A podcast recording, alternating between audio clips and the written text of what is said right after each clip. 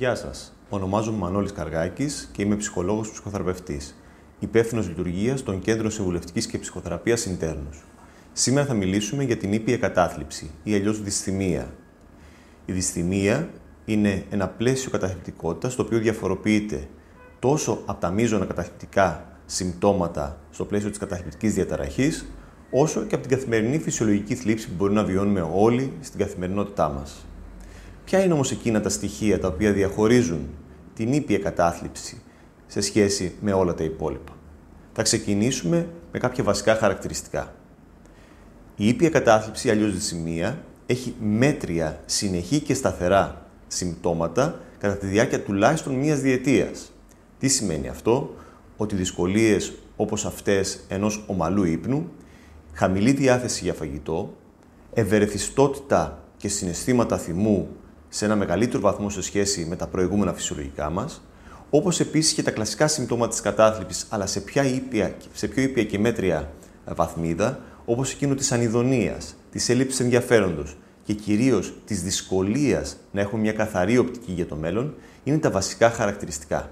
Με λίγα λόγια, ένα συνέστημα συναισθηματικής κόπωση, το οποίο επιμένει. Επιμένει για εβδομάδες, μήνες και καταλήγει να ξεπερνά τη διετία, είναι εκείνα τα βασικά χαρακτηριστικά τα οποία επιμένουν και μας βοηθούν να καταλάβουμε ότι αποτυπώνεται αυτό που ονομάζουμε ήπια κατάθλιψη ή αλλιώς δυσημεία. Το ιδιαίτερο στοιχείο με αυτό το φαινόμενο είναι ότι ο άνθρωπος ο οποίος ταλαιπωρείται από αυτό είναι πολύ δύσκολο πολλές φορές να το καταλάβει.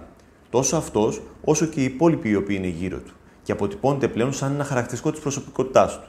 Η πραγματικότητα όμως είναι ότι μιλάμε για μία μορφή διαταραχής η οποία φέρει εκπτώσεις στην ποιότητα της ζωής του ατόμου το άτομο συνήθως καταφέρνει και φέρνει εις πέρας τόσο τη δουλειά του όσο και βασικές κοινωνικές δραστηριότητες.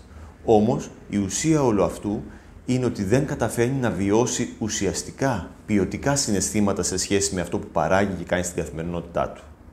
Μέσα σε όλα αυτά, η διετής τουλάχιστον συνέχεια της συγκεκριμένης συμπτωματολογίας φέρνει φόρτο τόσο σε ψυχικό όσο και σωματικό επίπεδο. Και πολλές φορές καταλήγουμε να περνούμε σε επόμενα επίπεδα κατάθλιψης, τα οποία φέρνουν μεγαλύτερη τη λειτουργία στο άτομο.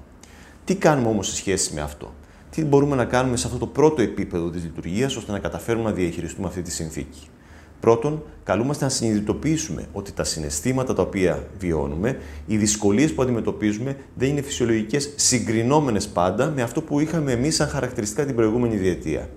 Αυτό λοιπόν είναι το πρώτο βασικό χαρακτηριστικό. Δεύτερον, σε ένα προσωπικό επίπεδο, το να καταφέρουμε να αλλάξουμε τις συνθήκες οι οποίες μας επιβαρύνουν.